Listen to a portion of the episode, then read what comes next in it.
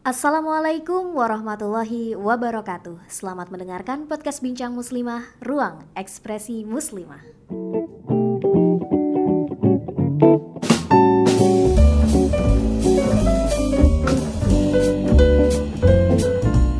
Assalamualaikum warahmatullahi wabarakatuh Hai sahabat Bincang Muslimah Kembali lagi di channel podcast Bincang Muslimah nih Kali ini kalian bakalan ditemani lagi sama aku Isna Yang sebelumnya juga nemenin kamu di segmen Bincang Risalah Cinta. Nah bedanya kali ini kamu ditemenin di segmen Bincangku Bincangmu. Nah apa tuh segmen Bincangku Bincangmu? Segmen bincangku, bincangmu ini adalah segmen di mana aku bakal ngehadirin seorang muslimah yang tentunya bisa jadi inspirasi kita semua dan tentunya bisa membagi cerita inspiratifnya ke kita semuanya. Oke, okay?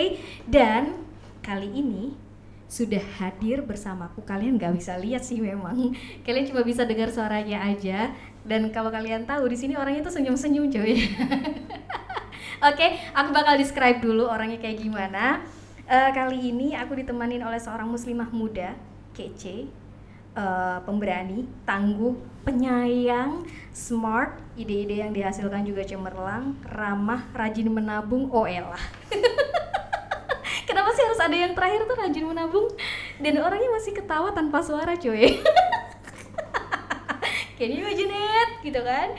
Nah, siapa dia? Jeng jeng jeng jeng. Ada musiknya nggak nih? Ada musiknya nggak? Nggak ada ya? Oke, jeng jeng jeng jeng. Dia adalah Hey, kamu yang di situ. Assalamualaikum asik. Dia Aku udah terdengar muslimah banget gak sih? ya karena memang muslimah cuy. Ah, iya, iya, iya. Nah, maksudnya uti okay. banget gitu. Nah, udah kedengeran kan suaranya kayak gimana? Uh, Oke, okay, aku kenali nama dia adalah Rizka. Ya, Rizka mau dipanjangnya siapa kak? Rizka. Rizka. Oke, okay, Rizka.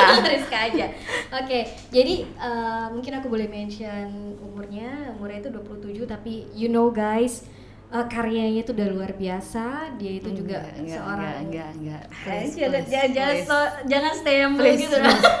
Stay humble. Stay Ingat, humble. Work okay. hard and stay humble. Kayaknya pernah denger nih di mana ya? Oke, jadi beliau itu memang orangnya low profile banget dan mindful dan you know, uh, aku di sini mau mungkin bercerita tentang kehidupan dia yang aku soroti itu bisa menjadi inspirasi teman-teman semua di rumah. Pertama, beliau itu adalah seorang wanita karir. Wow. Mungkin sekarang uh, lagi break dulu menjadi wanita karir, tapi mungkin boleh uh, diceritakan gitu kan pengalaman menjadi wanita karir itu dulu gimana dan apa sih yang membuat uh, si Rizka ini kemudian gue jadi pengen jadi wanita karir ya gitu. Mungkin kita boleh buka obrol ya kan. Oke. Okay. Okay. Ini alasan kenapa aku tadinya mau menjadi wanita karir gitu. Mm -hmm karena simpel aja ya untuk membiayai kehidupan gitu.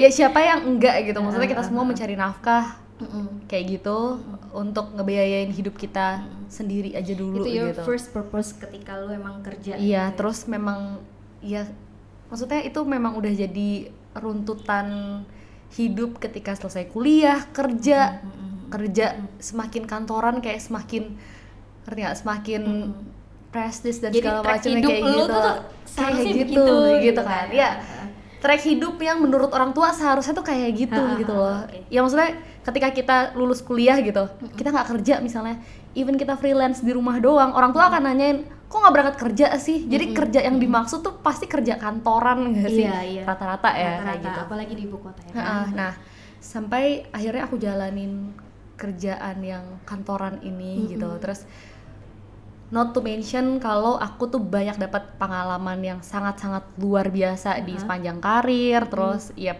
pertemanan kita di kantor, hmm. terus lingkungan kerja, lingkungan kita kerja. jadi tahu ritme kerja tuh bagaimana, etika-etika kerja, etika hmm. berteman dan segala hmm. macamnya kayak gitu. Maksudnya itu jadi salah satu salah satu comfort zone yang ada di dalam hidup ya. Karena comfort zone tuh kan bukan cuma satu ya, yeah. tapi salah satu gitu. Salah satu. Terus terus apa ya? Itu tadi apa namanya? Uh, apa ya? Lu kerja tuh mulai dari kapan sih? Dari ini kerja yang dimaksud kerja kantoran kerja, atau kerja yang bener-bener lu masuk ke dunia kerja gitu? Itu itu dari kuliah sebenarnya udah ada kayak gitu kan Ah. tapi waktu itu kan nggak bisa full time juga gitu nah Jadi terus kayak cuma sekedar part timer. Nah, ah, terus habis itu sampai lulus sebenarnya waktu lulus kuliah itu sempet nggak kerja karena emang full freelance gitu loh. Karena aku mencintai keberadaan diriku di rumah gitu istirahat kayak gitu di rumah sambil bekerja dan mencari nafkah di rumah. Dan itu enak gitu. Tapi tapi emang setelah dijalanin kayaknya gue butuh kerja ya. Gue anggap gue butuh kerja untuk mencari pengalaman baru dan lain-lain gitu. Dan dan networking teman-teman juga kayak gitulah Dan apa sih pengalaman berharga lu ketika lo emang kerja gitu? Maksudnya menjadi wanita mandiri lah inilah segala macam. Apa ada sebuah kepuasan tersendiri di hidup lo gitu.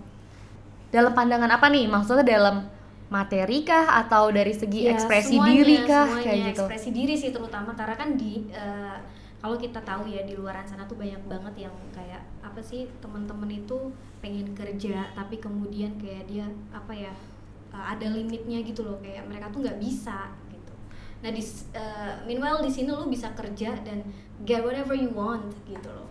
Pertama Kerja pertama waktu itu. bangga karena gila dapat gaji sendiri men gitu loh. Setelah masa-masa dibiayain orang tua dan segala macamnya gitu menghasilkan uang sendiri itu itu salah satu yang bikin akhirnya aku bisa membiayai hidupku sendiri dan yang tadinya membiayai hidup sendiri itu jadi membiayai hidup keluarga. Ya walaupun maksudnya eh, alhamdulillahnya mama dan papa itu ya bisa lah mencari nafkah sendiri gitu. Tapi memberikan mereka uang dari hasil kerjaan kita hasil jeripayah kita sendiri. Itu kan poinnya. suatu kebanggaan. Dan untungnya aku nggak tahu sih ini untung atau enggak tapi aku tuh anak tunggal. Jadi untungnya aku tidak ada beban biayain adik kakak atau apa pun kayak gitu. Jadi emang pure untuk aku untuk orang tua kayak gitu. Dan ya udahlah itu gitu nah tapi se seberjalannya waktu aku punya peliharaan dan segala macam dan aku rasa sebertambahnya rezeki aku bertambah pula di dalamnya tuh ada tanggung jawab rezeki untuk yang lain juga gitu dan itu bukan suatu kebanggaan juga ya tapi suatu hal yang melegakan untuk diri aku sendiri ketika rezeki aku juga bermanfaat untuk yang lain kayak gitu. Oke, tadi kan lu uh, mention bahwasanya lu punya peliharaan dan lain-lain. Mm. Kalau boleh tahu itu lu punya peliharaan tuh uh, hewan atau atau makhluk lain? Oh, enggak, Atau makhluk lain, wow. jadi jadi konten serem deh kalau. Lu punya peliharaan tuh uh, boleh nggak di-share ke teman-teman peliharaan itu apa gitu? Peliharaan itu ada kucing-kucing. Nah, awalnya itu awalnya lebih kayak kasihan aja sih. Maksudnya kasihan dengan makhluk-makhluk yang em, mereka bahkan tidak bisa minta tolong ketika mereka lagi susah atau mereka lagi Oh. kelaparan Hmm. yang kayak My gitu-gitulah gitu. Terus Hmm. tapi maksudnya em, rasa empati itu tuh datang pas udah umur berapa lah kayak gitu maksudnya bukan Tapi- yang dari kecil dari kecil gue ngerasa itu setelah lu gimana kerja gitu. atau sebelum lu kerja? muncul setelah kerja Setelah karena kerja. karena waktu Kenapa? kerja itu Uh, kebetulan itu waktu itu dapat klien Hmm. yang berurusan dengan hewan Hmm. nah saat itu gue jadi banyak berhubungan sama hewan nih Hmm. nah tapi seberjalannya waktu ternyata gue lebih fokus sama animal abuse-nya Hmm, sama iya, iya, hal-hal iya, iya. di mana ternyata banyak kasus orang-orang itu em, apa namanya menyakiti, menyiksa hewan dan segala macamnya gitu Hmm. loh. Jadi menurut gue kenapa gue dipertemukan sama klien ini at the first place itu karena untuk me- menumbuhkan rasa empati gue sama hewan-hewan itu sendiri sebenarnya gitu. Jadi itu tujuan itu kalau mau dilihat tujuan jauhnya. Allah mempertemukan gue dengan klien gitu. Iya, oke. Berarti uh, kerja itu uh, ya punya banyak manfaat banget buat hidup lo ya. Salah satunya adalah rasa empati terhadap makhluk lain yang dia tidak bisa yang tadi itu lo bilang yang itu tidak bisa itu sebagai bentuk rasa syukur gue sama rezeki gue yang gue dapetin dari jeripaya gue kerja gitu. Sebenarnya berarti seiring berjalannya waktu yang tadinya tujuan uh, kerja lo itu adalah untuk mencari uh, untuk menghidupi diri lo sendiri itu ber- berubah ya. Iya, Dan lo ngerasa it better gitu ya. uh-uh. ya karena karena misalnya gini, gue punya banyak kucing nih gitu, Hmm. terus gue sangat yakin kucing-kucing gue ini ya kucing jalanan apa pun yang harus ditolong gitu, mereka datang ke gue itu beserta rezekinya kan. Iya.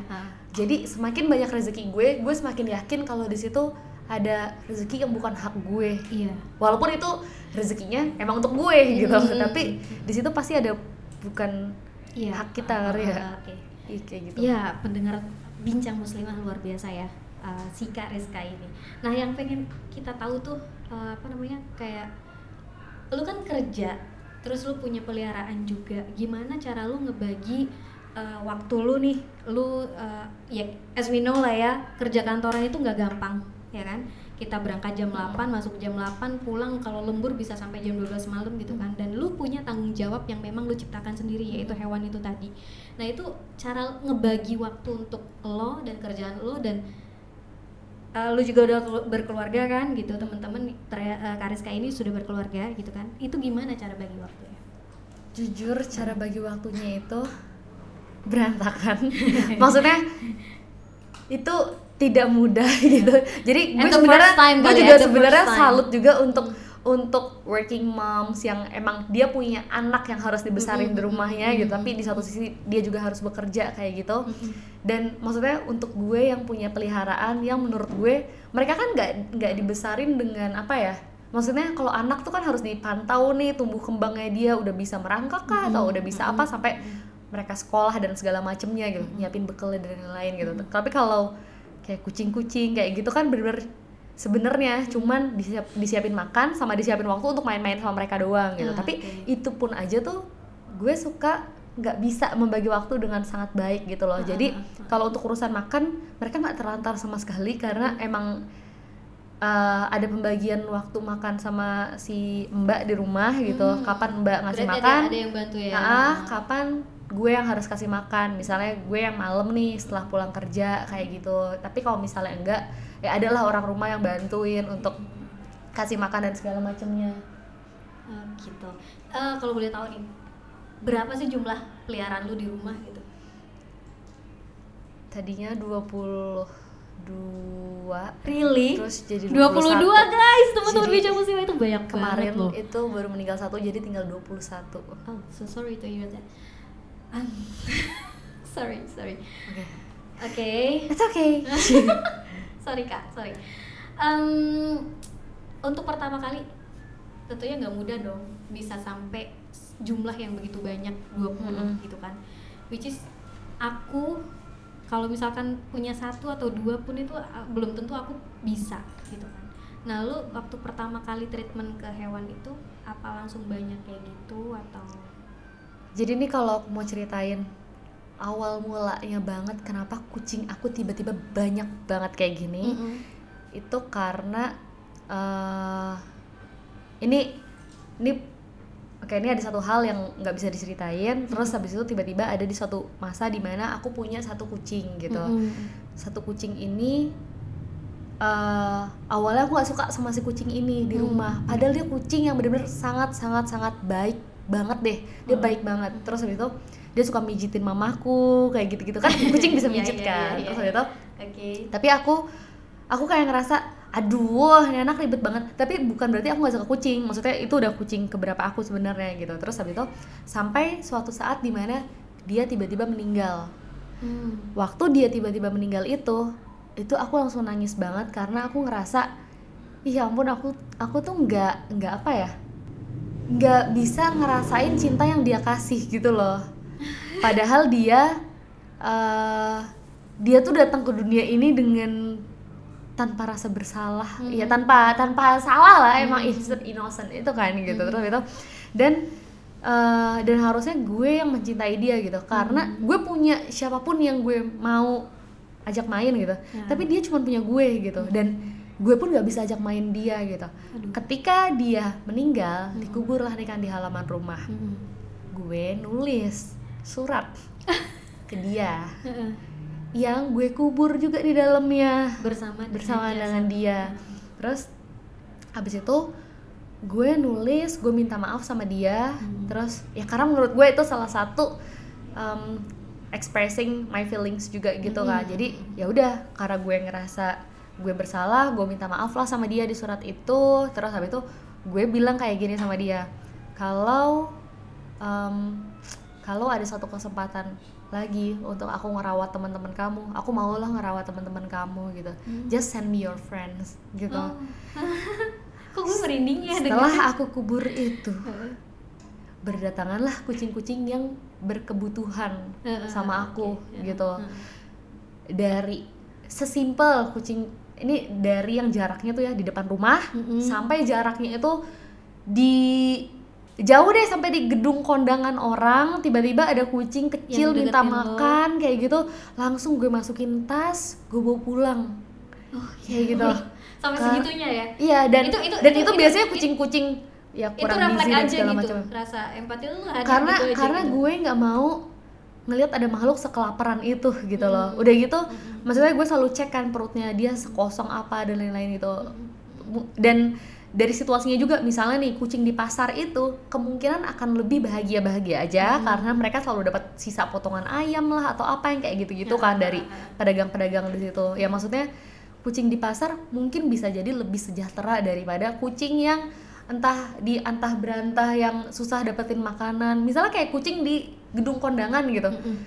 ya dia sampai masuk ke dalam gedung dan waktu itu tuh sampai security-nya tuh bener-bener pada nyariin kucing untuk dikeluarin dari Iya, gedung heeh. itu gitu sementara gue menemukan dia jadi gue ngantri Mm-mm. ngambil soto ayam Mm-mm. untuk ngasih makan itu kucing Ya Allah. setelah itu langsung gue masukin ke dalam tas jadi Jangan ya. adalah sebuah gedung namanya Puri lalala gitu terus Puri bla bla bla. ah, akhirnya itu kucing gue kasih nama Puri sampai sekarang Dan gitu. sekarang masih ada. sampai sekarang masih ada, Oh, masih ada. sampai yang nikah saat itu Heeh. sampai sekarang tuh udah punya anak dan segala macam itu kucing masih ada eh, gitu Oh, gitu. jadi Oke. jadi ya lucu banget sih waktu itu kan kita nginep di hotel kan jadi kucingnya tuh aku masukin tas terus bawa ke hotel dulu Mm-mm. dengan dia dimasukin tas terus habis itu baru deh eh, dibawa pulang Mm-mm. ya udah dibawa pulang di dalam tas itu gitu terus Sampai akhirnya melihat melihat kucing melihat suatu makhluk Mm-mm. yang tadinya nggak bahagia terus jadi bahagia tuh itu suatu ketenangan hati sendiri ngerti Mm-mm. kebahagiaan Iya, iya. yang gak bisa dinilai Oke. dengan apa pun Nah, gitu Dan itu rata-rata kucingnya kucing-kucing temuan semua ya? rata-rata Kucing kucing, temuan kucing karena temuan. aku tuh nggak terima kucing kasih sebenarnya maksudnya Hmm. kayak eh gue punya kucing nih lo mau nggak enggak gitu karena kucing gue banyak dan nggak menurut aku tuh ya, lu juga nggak nggak, pernah beli dan- ya. Nah, itu ada satu kejadian di mana aku pernah beli satu kali. Oh. Waktu pertama kali itu Mm. adalah di suatu hubungan gitu. Terus habis itu tapi waktu itu tuh kucingnya tuh hilang gitu dan waktu itu di situ aja tuh aku udah ada ngerasa bersalah gitu loh. Mm. Nah, tapi waktu mamahku punya kucing lagi nih satu gitu. Oh, yang mana yang juga suka kucing? suka. Oh. Yang mana yang yang yang meninggal ini Mm-mm. gitu, yang aku kirimin surat ini. Nah, Mm-mm. itu kan kucing mamah kan nih. Mm-mm. Dari situ aku ngerasa duh ngapain sih ini kucing gitu bukan berarti aku nggak cinta kucing gitu tapi aku rasa waktu itu ya ngerti gak sih kayak ya emang belum dibukain aja Iya. ke rasa apa sih empati, Empati ini ke gitu hewan. terus sampai akhirnya aku rasa dengan aku merawat dan mengurus mereka baik-baik maksudnya makhluk apa pun yang hadir di dalam hidup kita tuh kan titipan ya Iya. sifatnya gitu Mm. ya aku rasa mereka juga titipan dan aku nggak pernah tahu sampai kapan mereka dititipin ke aku dan sesayang sayang aku sama mereka mereka akan dipanggil pada waktunya atau mungkin aku duluan yang akan dipanggil maksudnya tuh nggak ada yang tahu gitu jadi ya udahlah selama aku punya waktu dan aku punya rezeki juga Heeh. ya udah aku rawat mereka baik-baik tapi aku emang nggak terima kucing dikasih gitu karena menurut aku space rumah aku ini uh, akan bermanfaat untuk kucing yang benar-benar sangat membutuhkan. Membutuhkan. karena kalau kucing yang cuman aduh gue nggak bisa ngerawatnya lagi nih nih urus deh kayak gitu itu aku benar-benar nggak mau gitu. Tapi ada ada kejadian dua dua kucing aku yang sekarang dua kucing paling tua di rumah aku karena Ada. umurnya tuh 8 sama Delapan. 10 tahun ya tahun depan mereka akan 9 dan 11 tahun Se-aware itu, Itu- guys, Kariska cuy. itu eh, itu dua kucing Heeh. yang aku baru nerima dari orang Mhm. maksudnya dua kucing yang aku baru mau nerima dari orang karena dua-duanya itu adalah punya eh, masing-masing tuh pemiliknya itu udah bapak ibu Hmm. udah Hmm, tua gitulah udah- ya udah terus sepuh. Ah, ah, udah sepuh terus abis itu mereka aku sangat tahu bagaimana mereka merawat kucing-kucing mereka Uh-uh. sampai suatu saat mereka ngasih itu jadi kan ada dua pasang kan nih Iya. dengan kucingnya masing-masing ini berbeda juga uh, rentan waktunya gitu terus habis itu mereka datang ke rumah aku mereka ngomong sama aku kalau saya hanya percayain kucing ini dirawat sama uh, Rizka katanya gitu. Terus habis itu di situ aku kalau aku mau nolak nih aku bisa aja nolak karena aku nggak terima kucing eh pemberian mau itu bagus mau itu kayak gimana aku nggak terima gitu. Terus habis itu tapi di situ kayak hati aku tuh bilang untuk terima dan rawat aja dengan baik kayak gitu loh. Terus habis itu ini ini aku juga ini yang selalu jadi aku bi- bikin aku jadi makin merinding gitu karena setelah aku terima dua kucing ini di rentan waktu yang berbeda dan Iya. mereka sekarang serumah juga sama aku gitu. Terus dulu tuh waktu aku terima itu eh aku masih suka ngajak orang tua asuhnya yang sebelumnya itu main ke rumah kan untuk ketemu sama ketemu si kucing-kucing ini. Atau aku bawa kucing titipan ini Ke rumah ke mereka. rumah mereka untuk mereka masih main yang kayak gitu. kan, karena ya aku anggap itu amanah lah gitu. Sampai di eh, di beberapa tahun yang lalu gitu ya Mhm. kucing eh pemilik dari kucing yang pertama ini yang paling tua Mhm. yang sekarang udah 10 tahun ini itu meninggal Oh. Eh, bapaknya dulu abis itu beberapa waktu kemudian tuh ibunya meninggal Hmm. di situ tuh aku langsung ngerasa ya Allah emang bener-bener mereka ini titipan loh ke aku Mhm. dan maksudnya dari mana orang tuh se ngerasa kalau aku adalah orang yang tepat gitu loh. Iya. kalau mereka pada akhirnya memang pergi ngerti gak sih? Iya.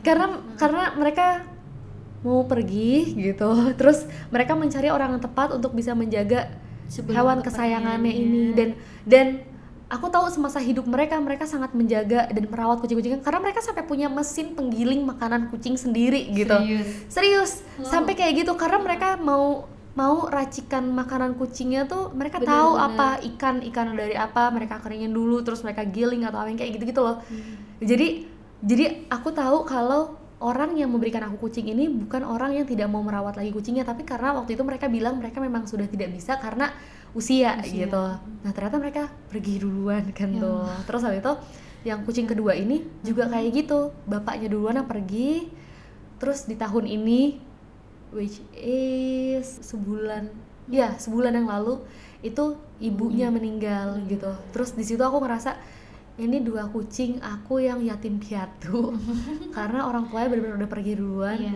dan nggak ada yang kebetulan gitu loh Mm. Allah emang mau aku menjaga mereka karena Allah tahu kalau orang tuanya akan dipanggil gitu Mhm.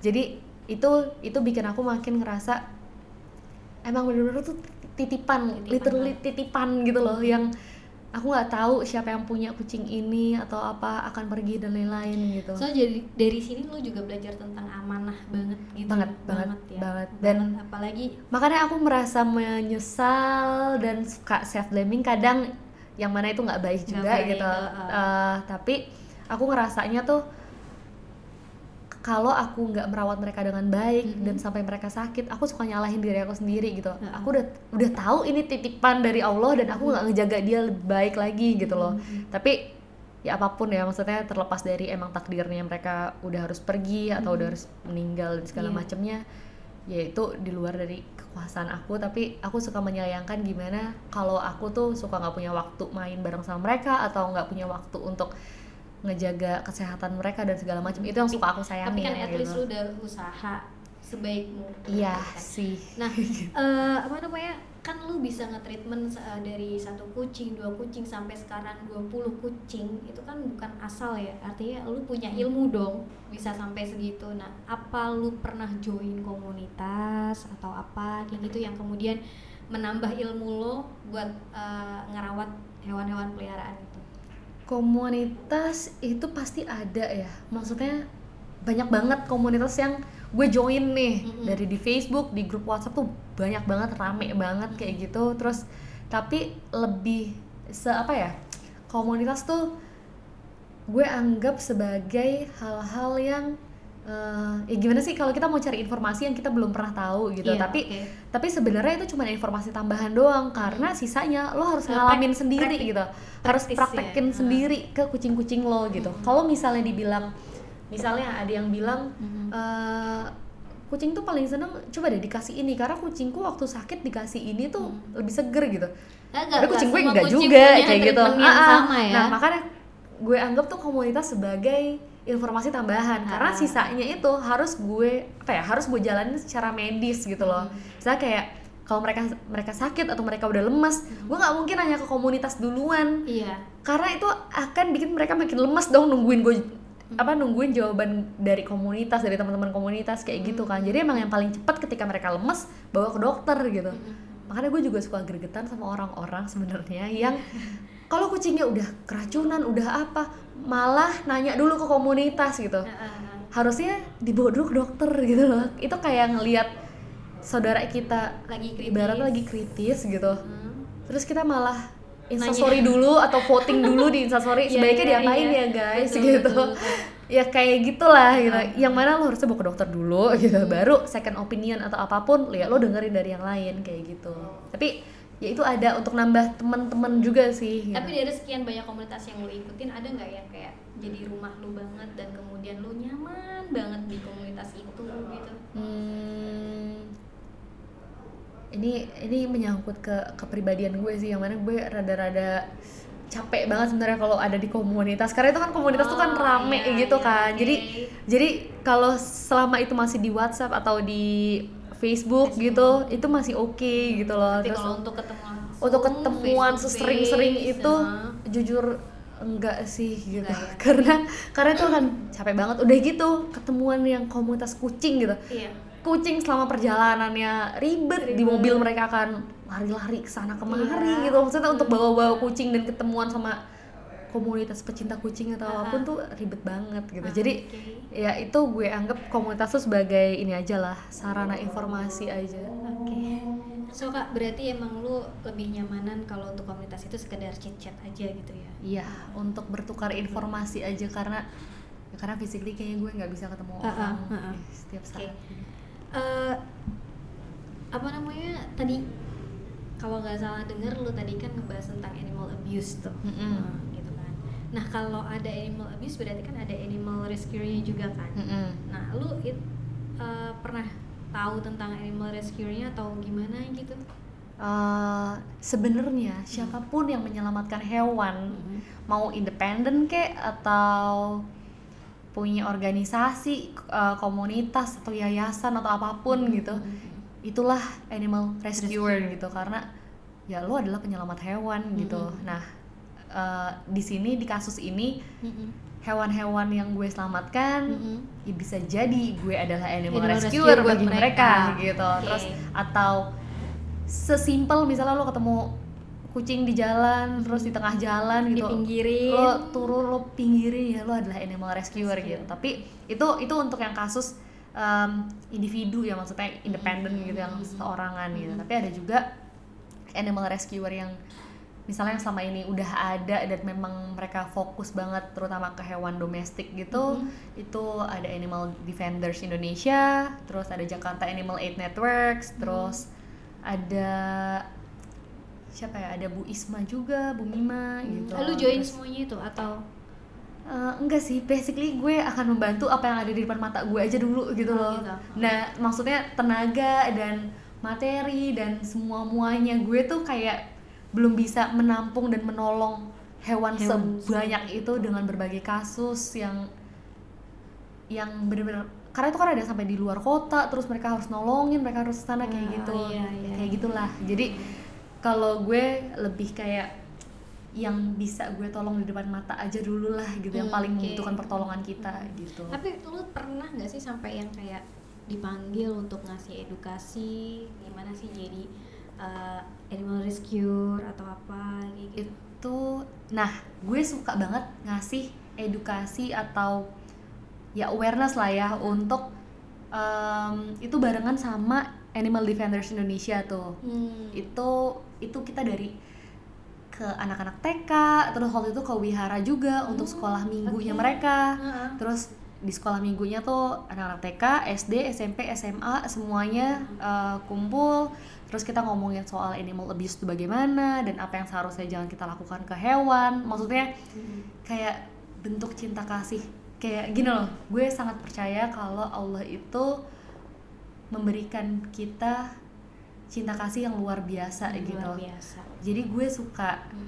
Gue suka suuzon dan gue suka shock banget kalau sampai misalnya ada orang Mhm. beragama atau apa pun tapi hobinya nyiksa hewan kayak gitu. Karena itu gue mempertanyakan di mana cinta kasih yang udah Allah karuniai untuk lo kayak gitu loh. Kayak gitu. Jadi menurut gue tuh ya maksudnya kalau lo nggak suka sesimpel lo jangan em, nyiksa Jangan deh, apa pun heeh. gitu loh. Ya kalau lo nggak mau ngasih makan lo di pinggir jalan untuk mereka yang tiba-tiba ngeong di kaki lo segala macam. Seenggaknya aja. jangan ditendang atau diguyur air panas atau diapain kayak gitu. Karena itu kasusnya banyak ya gitu. Tapi ya jangan kayak gitu gitu loh. Kayak kalau nggak suka nggak usah nyakitin berarti ad- uh, apa namanya bahwasanya manusia itu ada bagian dia untuk menyayangi hewan gitu. ada. Karena karena kita semua diciptakan dengan tujuan kita masing-masing Hmm. di muka bumi kita sebagai apa dan apa kita mempunyai manfaat apa Khalifah. dan apa Khalifah.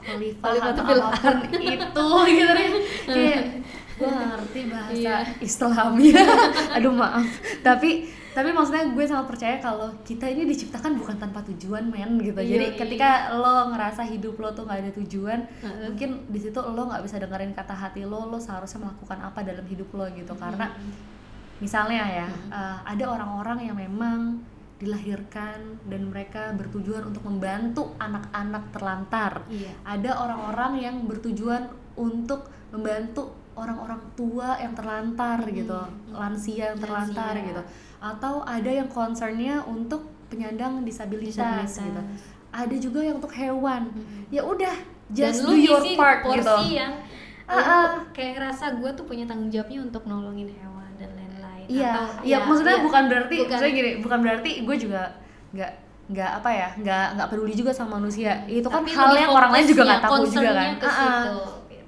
Concernnya ke situ dan kayak harapan gue nggak usah saling apa ya, misalnya kayak ada orang yang nolongin hewan gitu, terus hewan dulu yang ditolongin manusia, mending tuh nolongin manusia kayak gini-gini. Iya, gini. iya, iya. Ya silakan lo mendingan nolongin manusia daripada lo nyinyirin gue karena nolongin hewan. Hewan. Kayak gitu Iya, loh. iya, kayak iya. Ya udah bagus gue nolongin hewan gitu. Mm-mm. karena Allah cie gitulah ya. Ngerti gak sih? Ya Allah. Ya daripada lo nyinyirin gue karena menolong ciptaan Allah gitu loh.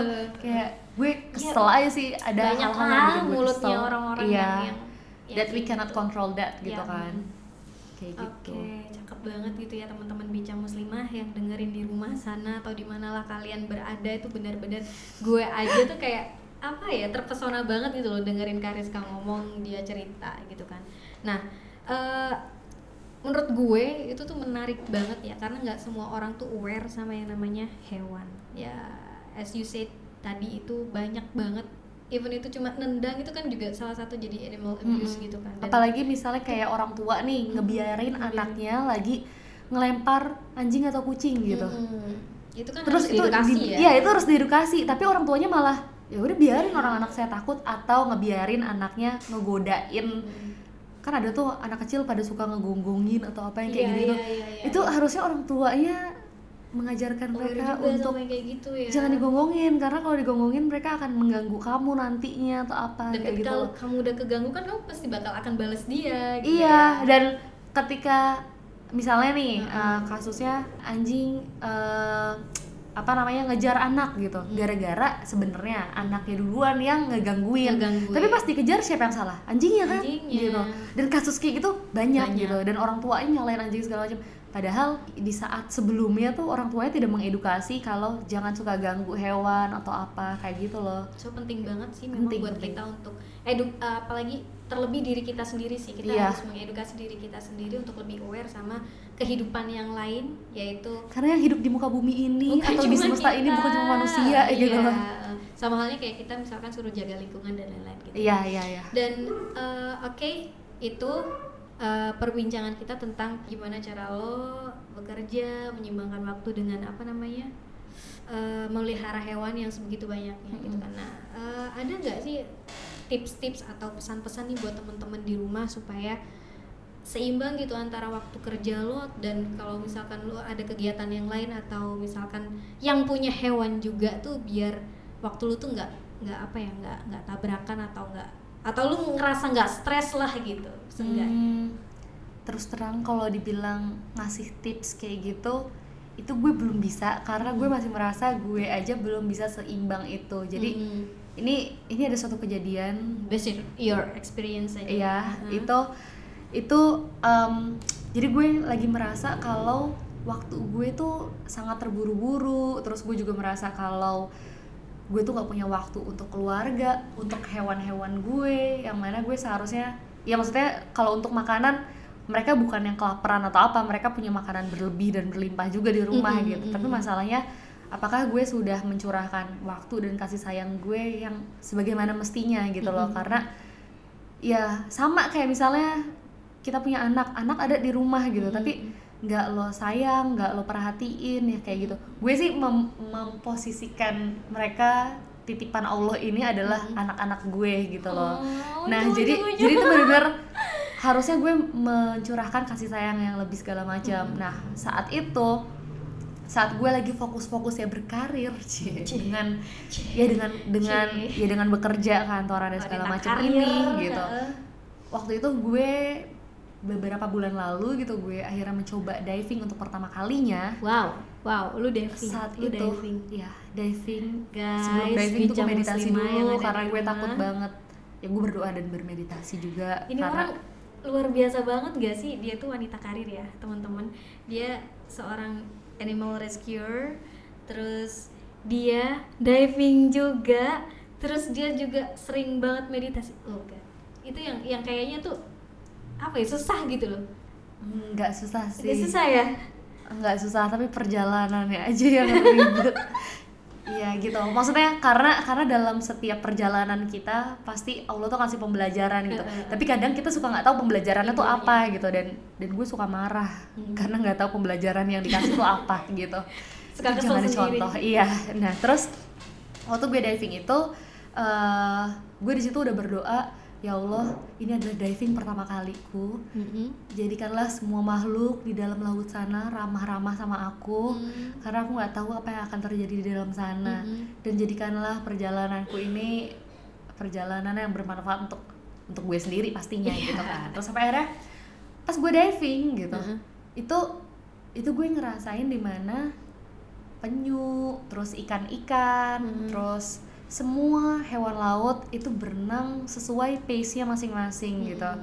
Mereka ya penyu dengan sesantui itu gitu. Terus kayak ikan-ikan juga ada yang bergerombol ada yang sendiri-sendiri dengan santai dan maksudnya mereka semua kehidupan bawah laut tuh sangat harmonis sebelum dikontaminasi oleh manusia dengan segala keserakahannya gitu ya. Terus tapi di situ gue belajar kalau hidup kita nih seharusnya nggak seterburu-buru itu gitu. Sementara gue ngerasa kehidupan gue di darat sana amat sangat terburu-buru. Semuanya tuh harus gini. Ayo, inilah yang gue kejar, inilah yang gue kejar. Ada aja yang gue kejar, padahal itu kayak apa sih? Iya bukan sesuatu yang seharusnya gue kejar gitu karena yang gue kejar itu seharusnya yang berasal dari hati gue sendiri itu apa gitu. Nah sampai akhirnya itu lumayan lumayan bikin gue apa ya merenung apa sih muhasabah, muhasabah. kayak gitu.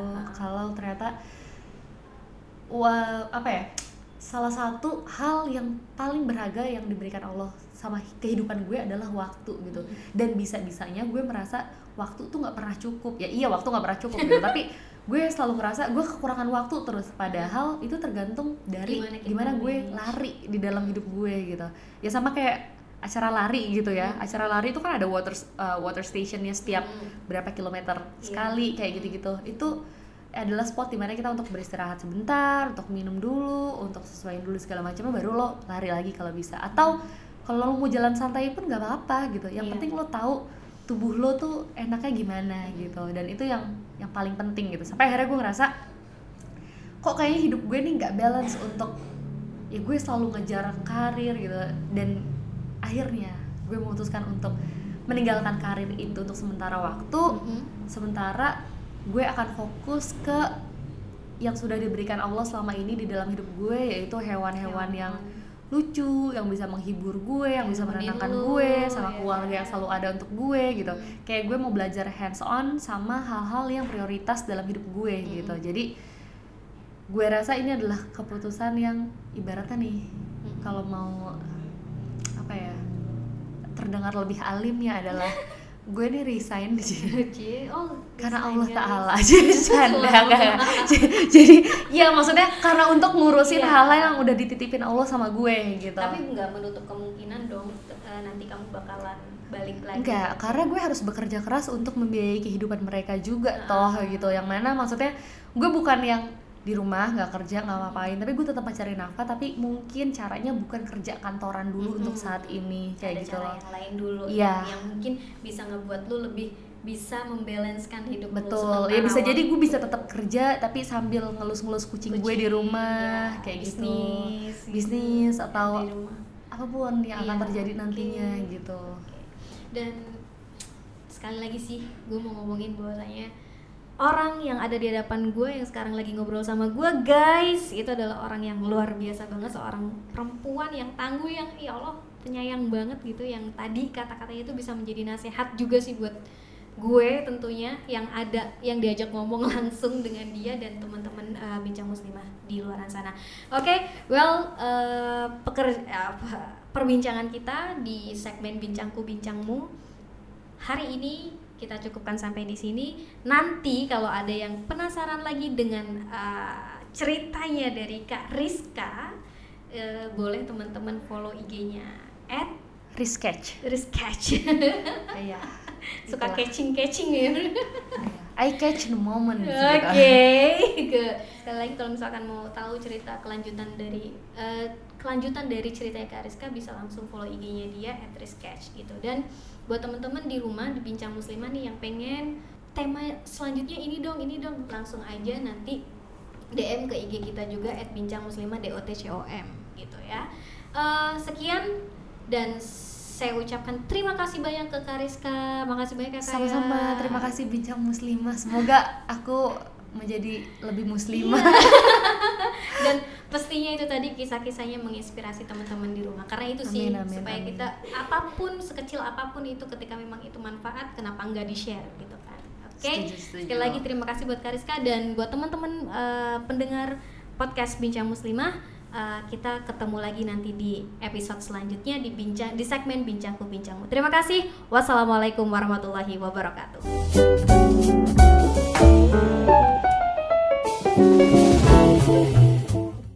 Selamat mendengarkan episode selanjutnya dan terima kasih kamu sudah mendengarkan podcast Bincang Muslimah. Wassalamualaikum warahmatullahi wabarakatuh.